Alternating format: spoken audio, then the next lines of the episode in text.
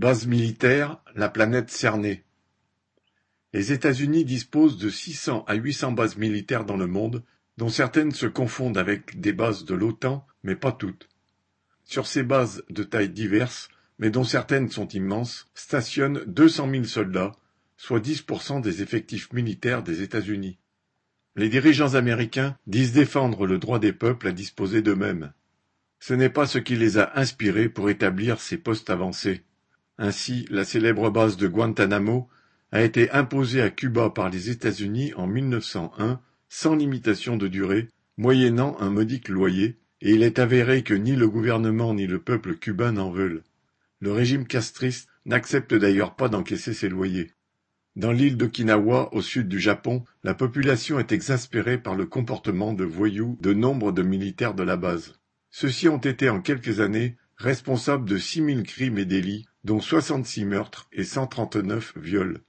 Des manifestations et un référendum ont exigé le départ de la base, sans succès, car le gouvernement japonais veut son maintien. Un autre cas est le petit atoll de Diego Garcia, au milieu de l'océan Indien. Vestige des temps coloniaux, ce minuscule territoire appartient à la Grande-Bretagne, qui permet aux États-Unis d'y entretenir une base militaire de grande taille. L'île Maurice, évidemment bien plus proche, revendique ce territoire.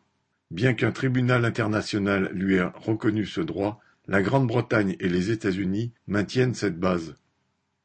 Les habitants de cette île, à peine deux mille à trois mille personnes, ont été déportés en 1973 vers les Seychelles et l'île Maurice, avec interdiction de revenir, apparemment en application du droit de l'impérialisme à disposer d'un peuple. La France, plus modestement, possède une demi-douzaine de bases, surtout en Afrique, et la Grande-Bretagne en possède un peu moins, dont deux importantes à Chypre. Tout cela complète le quadrillage de la planète par les puissances impérialistes, attentives à surveiller leurs anciens empires coloniaux et à être prêtes pour la prochaine guerre. Pour empêcher celle-ci, il faudra vraiment que le monde change de base. André Victor